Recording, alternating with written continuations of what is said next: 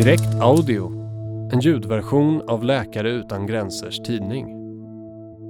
Världen skulle vara en bättre plats om det inte fanns behov för organisationer som Läkare Utan Gränser. Men behovet finns, lika mycket idag som för 25 år sedan när den svenska sektionen bildades. Det skriver Oliver Schultz, generalsekreterare för Läkare Utan Gränser i Sverige, i sin kolumn.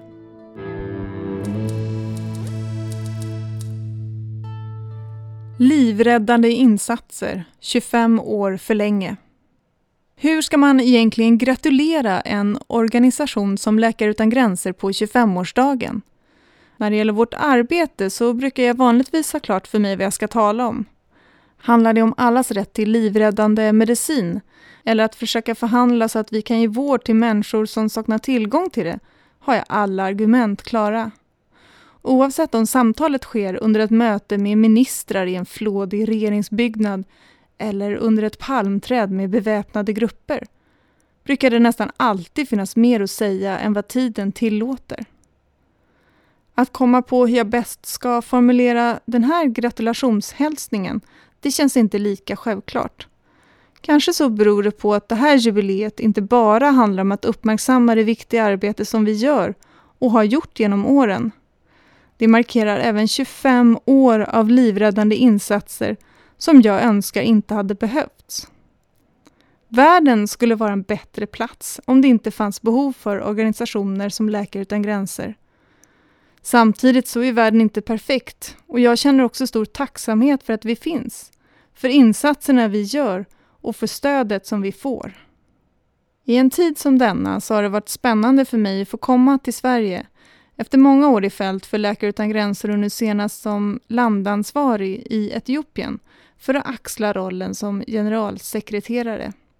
Framför allt så har det varit glädjande att se hur väl vi tar hand om alla som stödjer oss.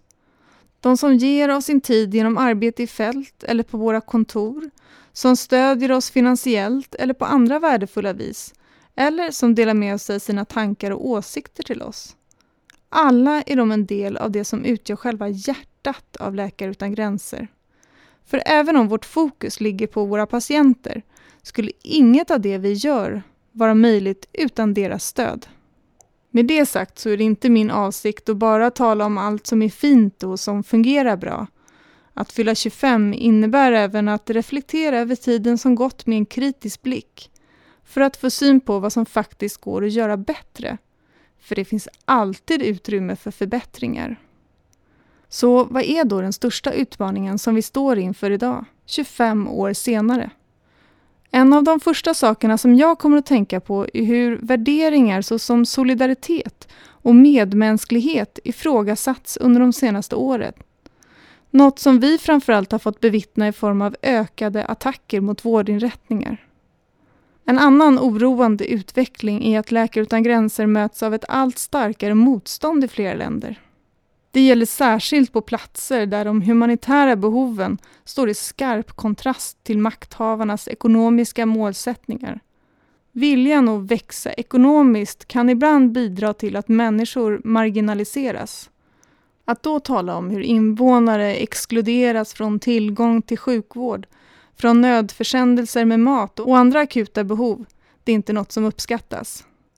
Det här leder ibland till försök att försvåra vårt medicinska arbete vilket i sin tur innebär att vi måste lägga ner mycket tid på att förhandla. Det finns också interna utmaningar att hantera där en av de främsta handlar om organisationens växande storlek. För hur ska en organisation som för 25 år sedan stolt kallade sig för Rebels with a Cause kunna fortsätta vara rebeller i en global rörelse med 40 000 anställda? Det viktigaste svaret är kanske att det gäller att aldrig oavsett storlek, tappa förankringen med arbetet i fält. Idag spelar svenska Läkare Utan Gränser en viktig roll i en större rörelse. Vårt innovationsteam i Stockholm kommer med värdefulla bidrag som hjälper till att ta vårt livräddande arbete framåt.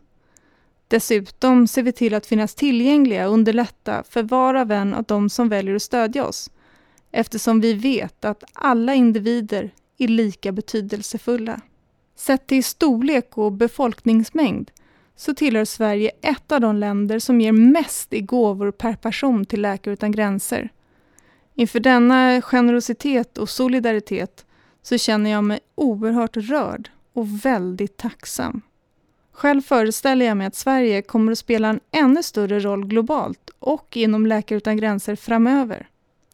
Den självständiga röst som vi har och som man lyssnar på, från Utrikesdepartementet och Sida till organisationer inom civilsamhället och enskilda individer, kommer slutligen leda till att den globala humanitära medvetenheten och därmed även viljan att göra en insats stärks. Och mer än så. Du, jag och alla andra. Tillsammans så kan vi se till att vi har en väl grundad förståelse för vad humanitet innebär. Det som utmärker oss, som utgör limmet och som håller samman vårt samhälle, är något som vi alla kan vara stolta över. Och när det är uppnått, då kanske vi kommer ha en värld där den framtida generalsekreteraren för Läkare utan gränser inte längre behöver fundera över hur en gratulationshälsning ska formuleras. Den här kolumnen ingick i Läkare utan gränsers tidning Direkt nummer 4 2018 och är skriven av Oliver Schultz, generalsekreterare för Läkare utan gränser i Sverige. Jag som läste in heter Katinka Agneskog. Du hittar fler inläsningar om du söker på direkt audio på plattformarna Soundcloud, iTunes, Acast, TuneIn med mera. Du kan ladda ned pdf-tidningen till din dator eller surfplatta på vår hemsida www.lakareutangranser.se. Sök på direkt så hittar du hela vårt tidningsarkiv där.